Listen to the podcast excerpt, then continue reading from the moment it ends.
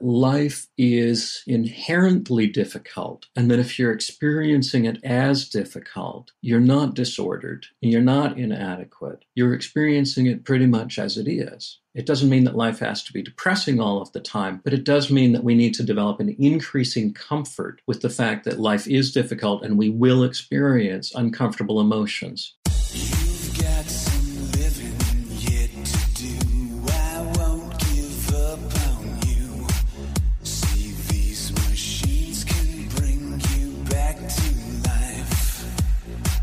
Hey guys, welcome to the Man Talks podcast. I'm Roger Nairn. Connor Beaton, my partner, is down in LA kicking off another Man Talks event in our community and spreading some love across America. He's kind of like he's like uh, Johnny Appleseed in Man Talks.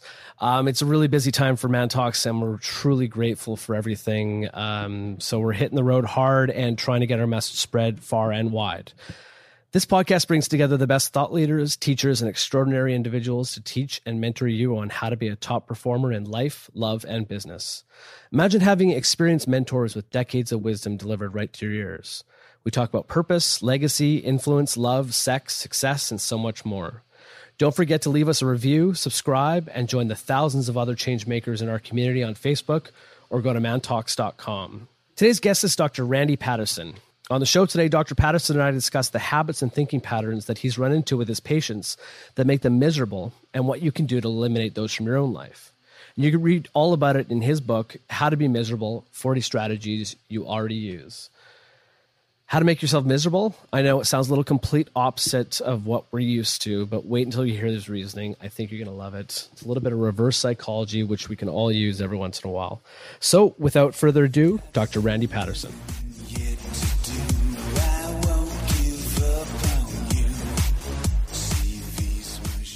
Hi, Randy. Welcome to the Man Talks podcast. So, thank you so much for joining us. No, pleasure. Uh, before we get started, we always like to ask the question Can you share with us a defining moment for you as a man? Yeah, I think it was uh, probably in the um, in the late 1980s. I was on an internship that I'd really wanted and was working away at. Had been for a number of months, and something was happening. I was waking up early in the morning, long before I actually had to get up.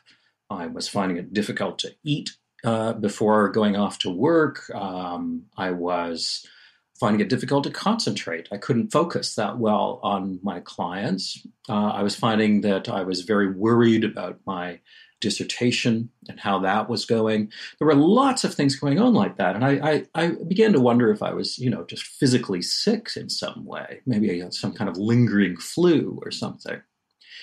And I was walking, and I, I'll, i remember exactly where I was. And if I went back to that community, I could probably find the exact street that I was walking on because I had taken to walking in the middle of the night because I was too agitated to actually work on my dissertation. And um, I stopped and suddenly became aware of what was going on. Now, I'm a psychologist, and at the time, it was a psychological uh, internship and I was treating people with depression, and it suddenly occurred to me I was experiencing many of the same symptoms that my clients were. And that's really what was going on there.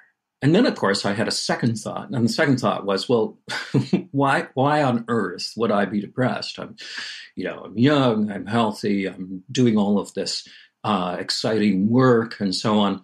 I'm following the career that I really wanted to be on uh, or in for a long year, uh, long many years. Sorry.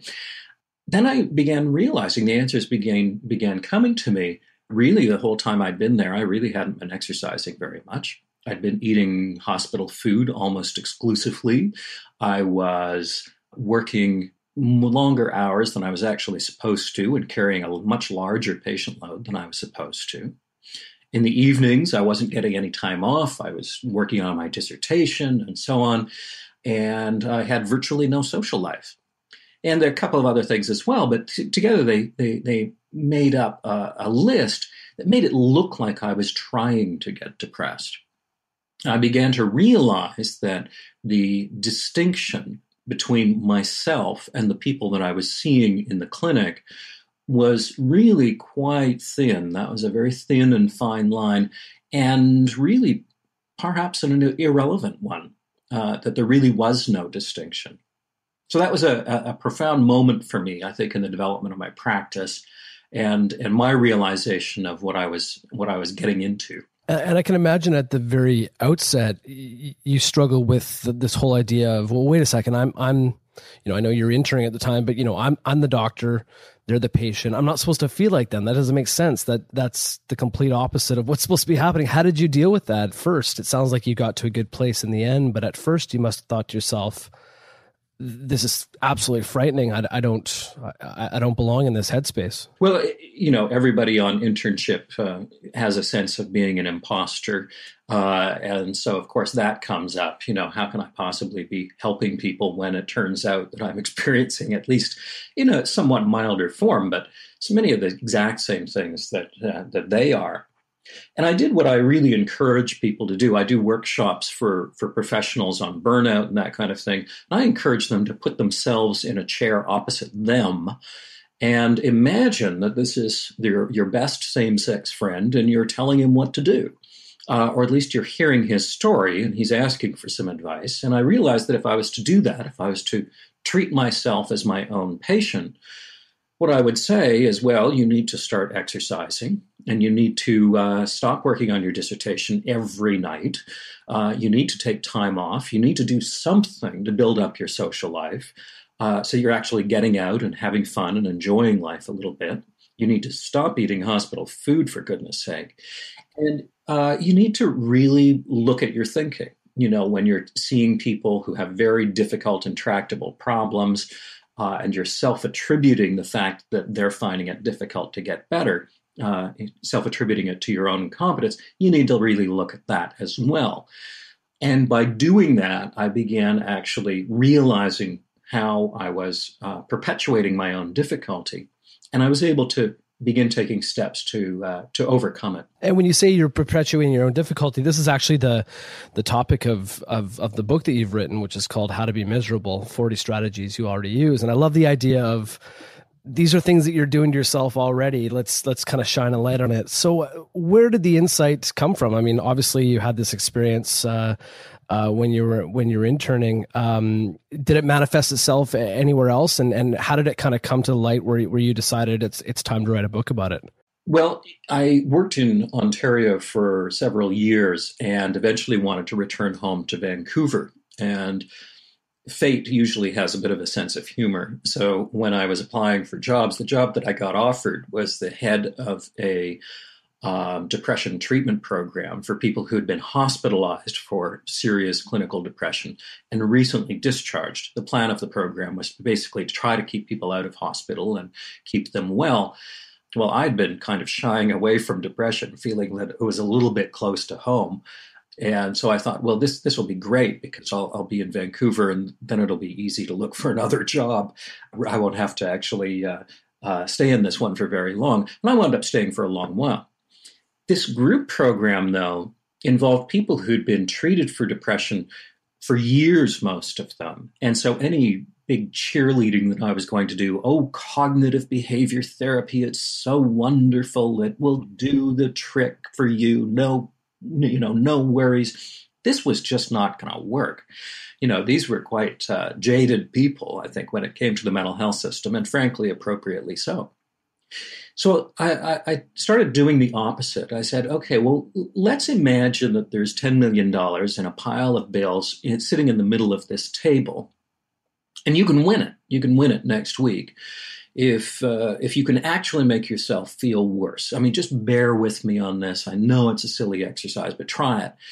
So people began coming up with things he said, well, you know, stay at home uh, in in your pajamas, or you know, pull the covers over your head, close the curtains, play hurtin' music, you know, country music on the radio, all of this kind of stuff, and they began to laugh which was a very strange thing in a, in a depression group for people just out of hospital, that they're actually laughing and, and outdoing each other by coming up with better ways to make themselves feel awful. And then at some point, I stopped the exercise, or I would stop the exercise in every group, and I would say, now, now, when you wake up and you're already miserable, you're already depressed, what are you tempted to do? And suddenly they start saying exactly the same things. In other words, they're starting to uh, recognize that the way that they're presently living may not be the origin of the problem, but it may be why the problem persists. So that's where that came from. Hmm.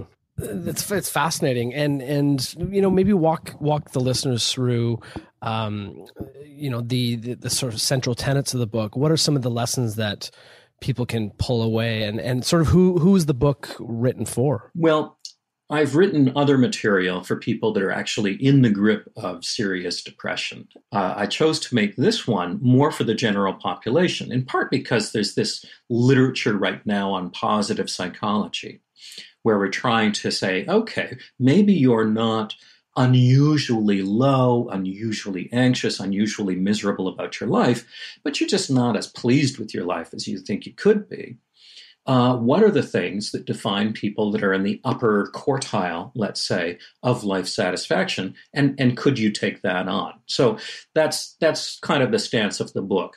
Learning from the depressive literature or the depressing literature, what are some things that you could do that might improve your mood? But we'll take a, a look at it from the opposite perspective. We'll imagine that what you want is to feel miserable, given that in a very privileged society with so many people unhappy in their lives, it appears that misery is our signature strength as a species. You know, it's what we're best at somehow. Absolutely. Some more some more than others too. Absolutely. Some of us are are, are very accomplished at this. Mm-hmm. So, uh, you know, one of the thoughts that I've had is, okay, well, what if you did want to feel lousy? And there is one strategy that I, I, thought, well, I should really sort of crescendo the book towards this, but I can't think of a way of making it really that interesting. And it's certainly not going to come around a corner and surprise anybody. Uh, and that's stop exercising. Uh, the research on this is so strong that if you are uh, experiencing low mood, uh, not getting any exercise will tend to perpetuate it, and getting exercise will tend to alleviate it. The, the strength of that improvement is easily equivalent to antidepressant medication, and it turns out that the longevity of the effect is longer. Uh, I, I often tell clients that if the research that we're looking at bears out, you know, once it's been done more and more and more, it's probable that exercising about a half hour six times a week is probably the most powerful antidepressant strategy we have. Conversely, if you feel kind of blah or ordinary, stopping your exercise is one of the most effective ways you you have of reducing your mood. Hmm. And and what, what sort of um, advice would you give to someone to to get them exercising again for the sort of first time? How do you how do you kick that back up? Because I, I know I've I've been in this position before. I've I've gone through depression, and that that is what actually got me out of it as well. Was was uh, uh, getting back to exercise, and then I and then I slip back, and and I can feel the sort of black dog loom over again, and and then I get back exercising. But what's you know what would your advice be to somebody who's perhaps in that same position? But could really benefit from from getting some exercise well, I suppose there are a couple of things. One of the things that I see for a lot of lot of people, mainly guys, come up with this argument is that I'm really too busy. You know, I, I have this very responsible position. It takes a lot of hours in the day. I do not have time to exercise, and I keep suggesting, somewhat obnoxiously, you don't actually have time not to there's something magical about exercise, which is that it actually gives you more time than it takes. It's one of the only things that I know that actually creates hours. In that, if you're exercising regularly, you're going to concentrate better, the quality of your sleep is going to be improved, and uh, your job performance is likely to go up, even though you've taken time out to go exercise. So that's one thing I tell people. The other thing is that a lot of people say, well, I'm just not the exercising kind of guy. You know, I was never into sports in high school. I wasn't, I'm not into all this stuff. I don't want to join the hockey team particularly. And the thought of jogging just makes, you know, it's just so boring and so on. And, and I don't think I'm ever going to become, you know, this total athletic guy.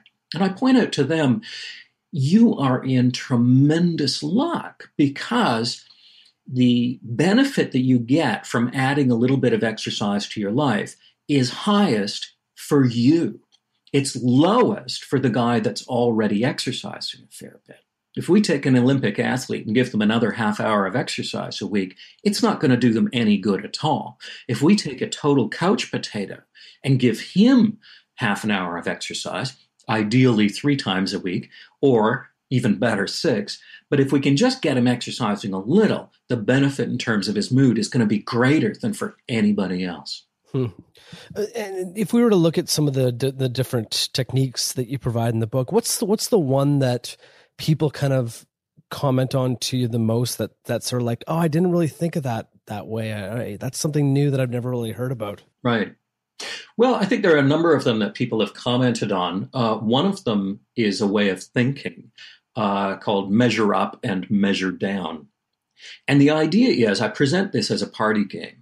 And uh, so the deal is the next time you go to a party, think of something you value in yourself. Maybe it's uh, maybe it's the kind of responsibility in the job that you have. Maybe it's your job title. Maybe it's the car that you drive. Maybe it's your knowledge of politics. Whatever it is, your ability to play the guitar. It doesn't matter.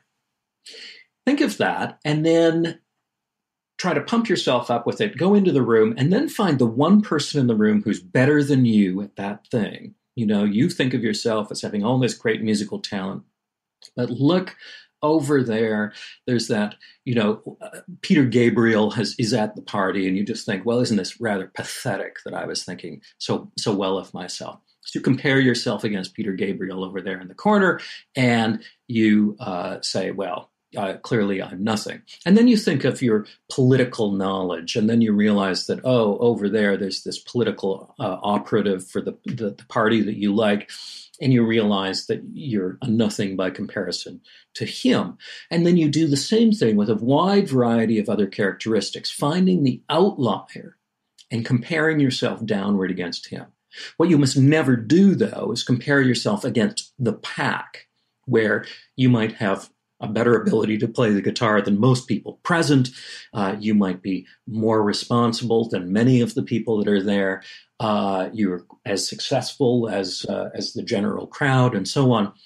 Uh, you can't do that. You just have to p- compare yourself to the outliers. And the interesting thing people often have when they re- when they read about that strategy is they begin noticing, you know what? That's what I already do.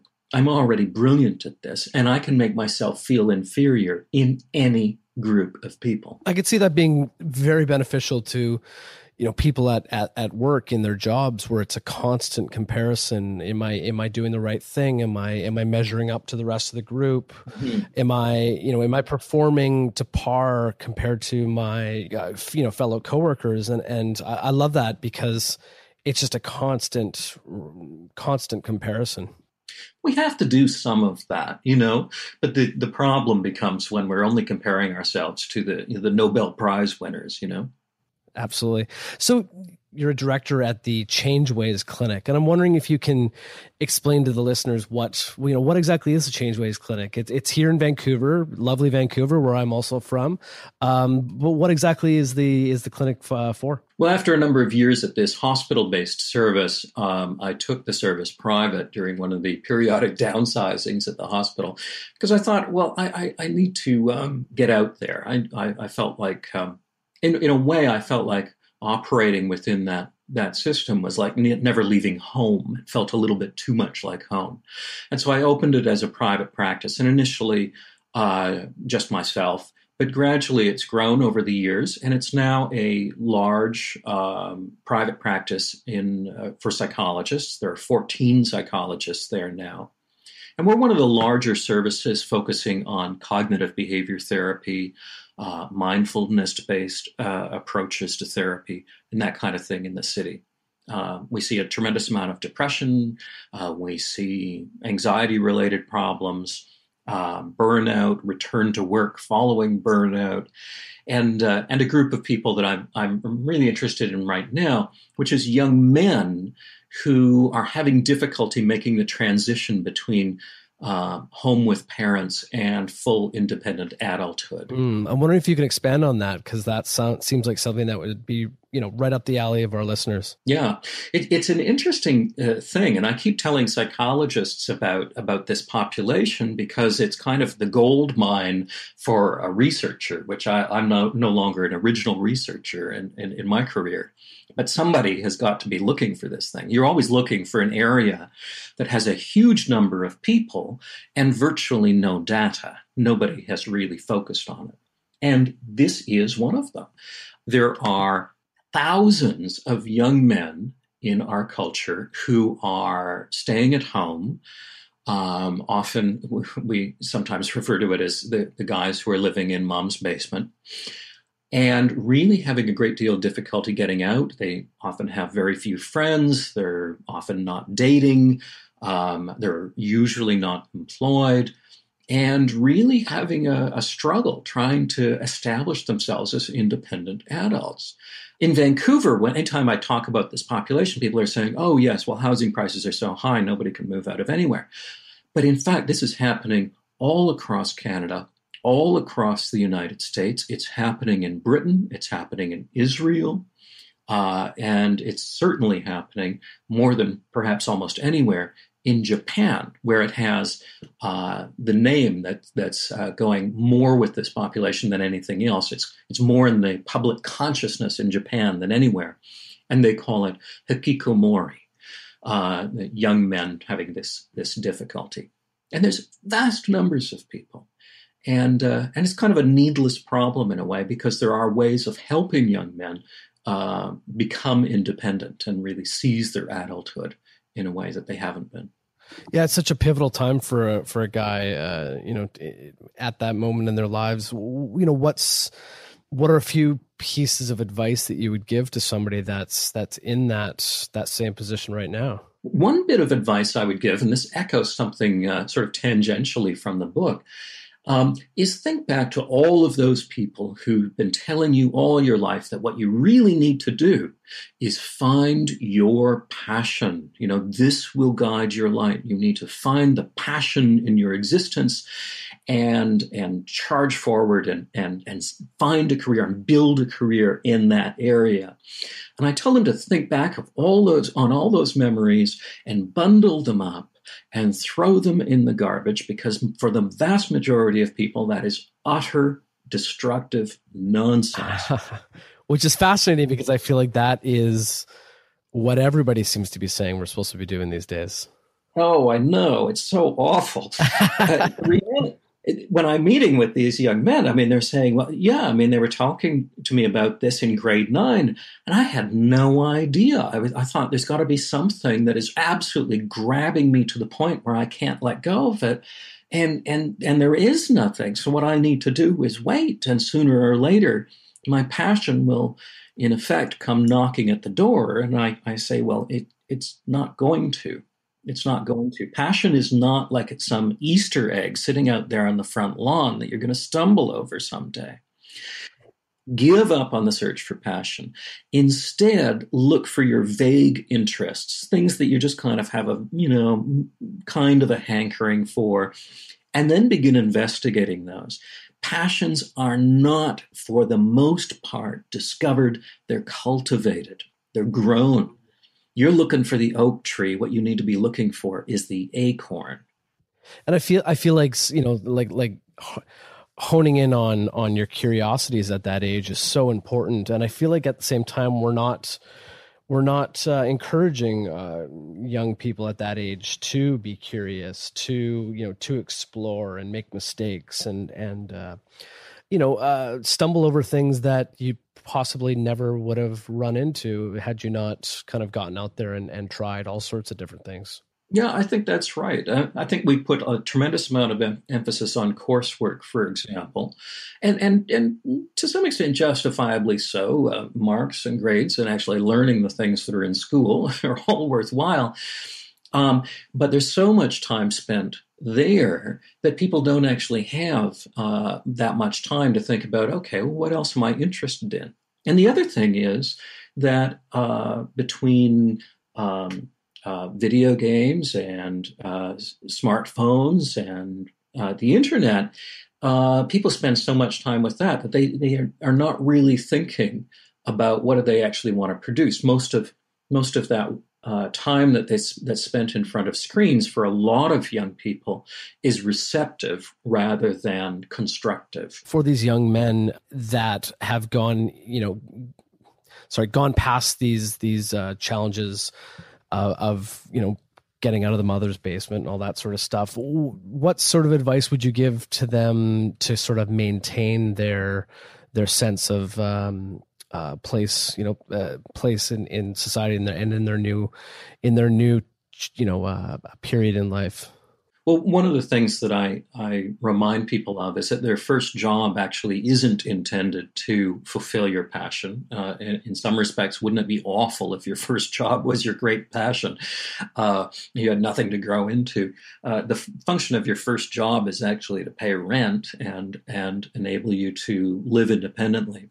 But from that point forward, then you begin shaping your life, your adult life, and saying, okay, where are the doors that I have walked through, the things that I have explored that turn out to be useful and that feed me in some way, that uh, feed a passion, and begin following those. And gradually, with shifts in career, uh, with promotions possibly, you begin moving towards uh, areas that are much more fulfilling. And also, you know, begin thinking that life is more than just having a job. You actually need to have a fair bit of balance in your life as well. I encourage people to think way down the road and think, what would you be glad to have done in your life? If you regard your life as an important thing, what would be something that would be a part of that mission? Not just surviving the week, not just waiting until Friday, not just getting as much money as you possibly can, but what do you actually want to accomplish during your time on this planet? So is that is that more a question of purpose? I think so, yes.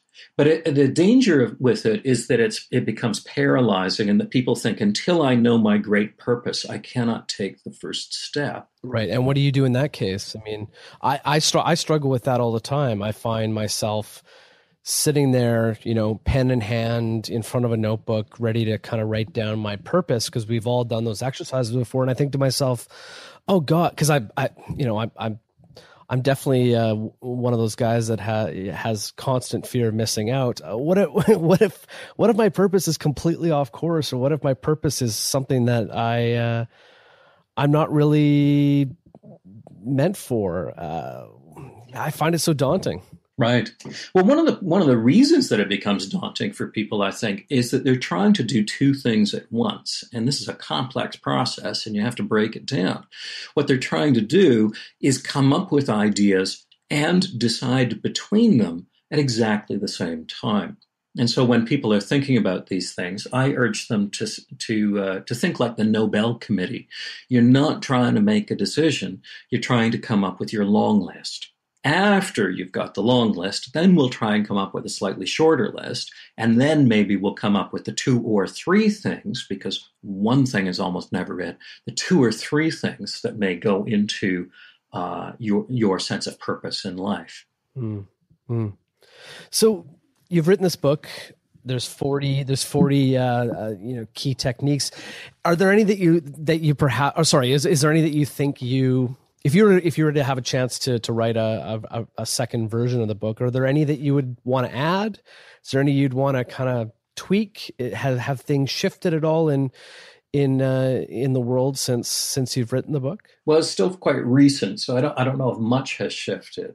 But there is one uh, section of the book that uh, is quite brief, and um, I think I might expand on that uh, a little bit more. And that's this idea. Uh, one of the techniques for for getting more miserable, I put, is is uh, is is go into therapy. And people tend to go into therapy because they want to get less miserable, and in fact, therapy is kind of my business. So uh, it's it's to my advantage, I suppose, if people go and seek therapy. But the point that I, I would make is that there's a lot of people out there who are basing their entire lives on self improvement everything is about getting better. You know, every book that they read is a self help book, like some of the ones that I've written. or uh, or other people. Um, every time they, they have a free weekend, they're going to some self improvement seminar. Uh, everything is about really reinforcing the idea that there's something wrong with them.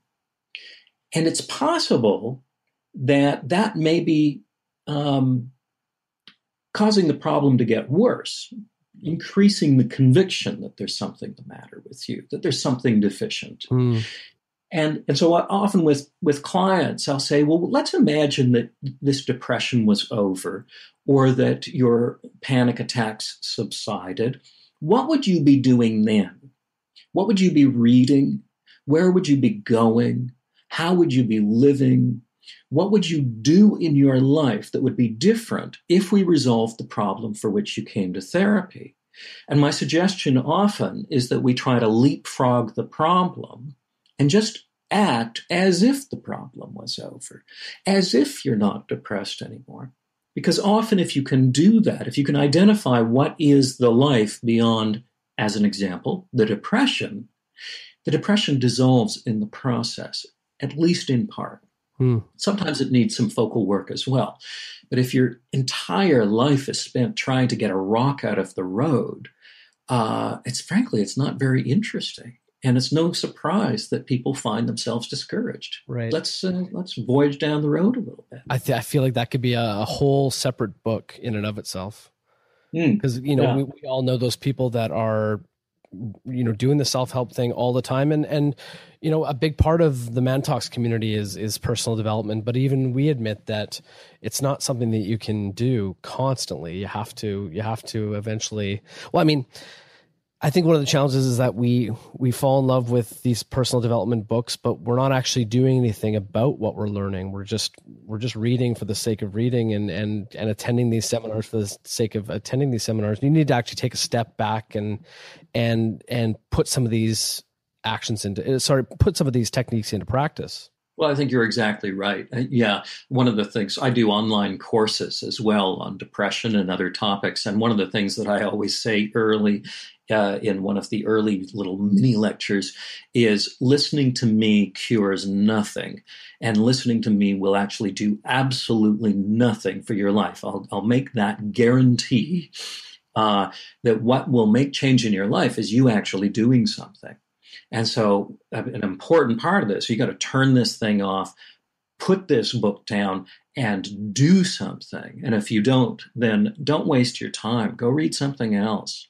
Go do something else. It'll be it'll be better for you. That that begs the question. I mean, there. I, correct me if I'm wrong, and I know this isn't a simple question to answer, but it, I feel like there's there is so many more tools available to us, and, and obviously there's you know things like medication and and and we're having more of an open conversation about depression.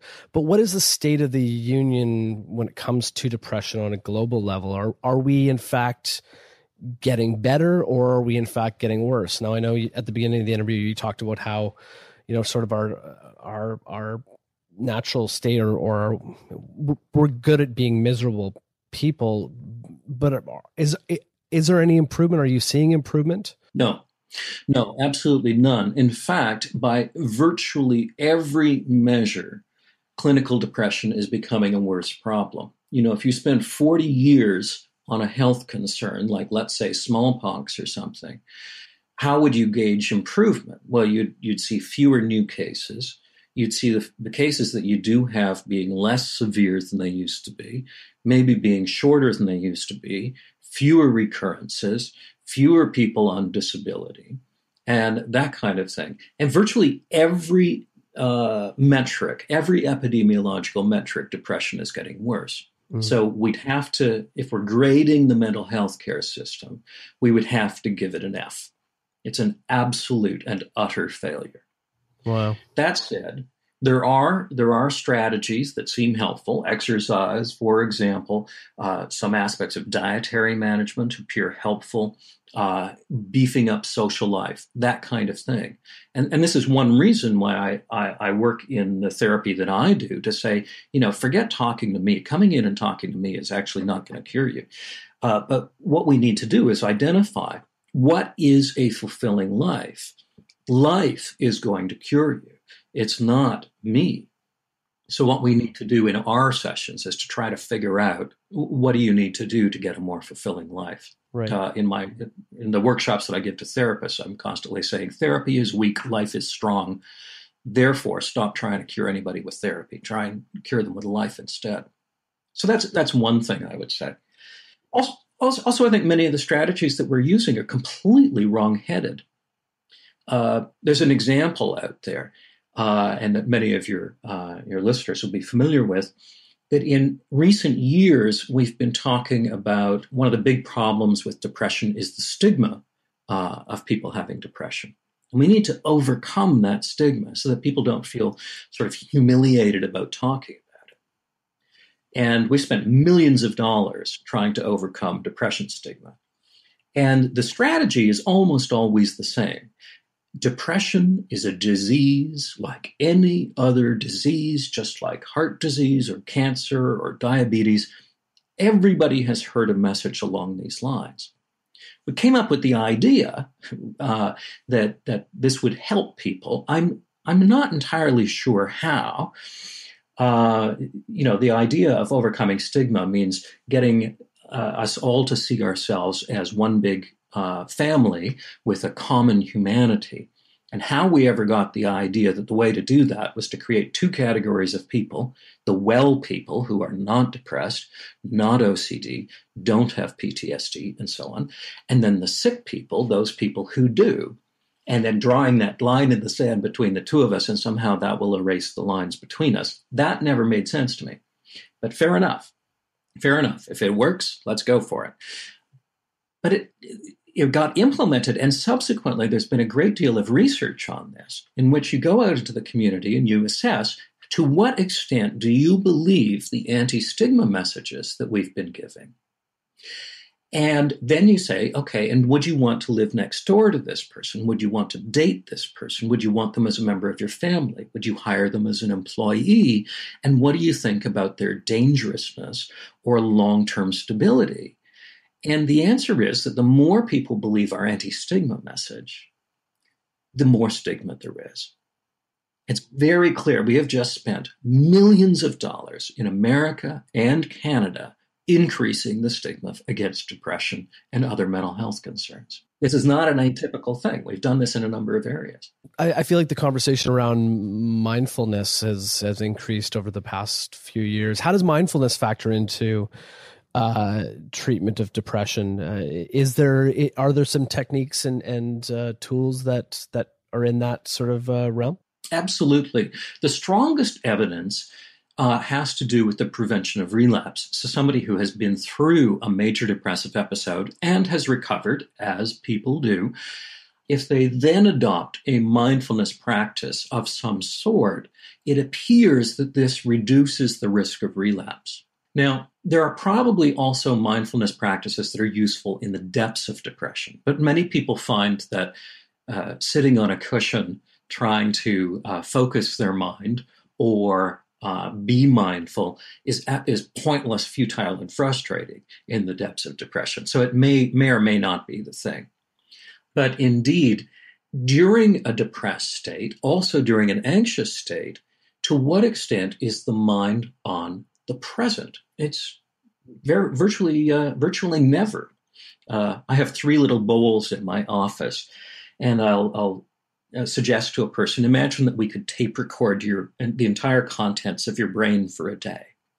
And we'll snip it up into little one second pieces and then put the pieces in one of these three bowls. This one is the past. This is when you're thinking about that humiliation from last week or that good thing this one over on the other side is the future things that might happen things that you're planning to happen things that might happen tomorrow and so on and in the middle, it's what's going on right now or right at the moment that you're perceiving it. At the end of the day, which of these do you think would have more little slices of, uh, of tape in it? And virtually everybody says the same thing. The one that would, ha- would have the least would be the one that's in the present.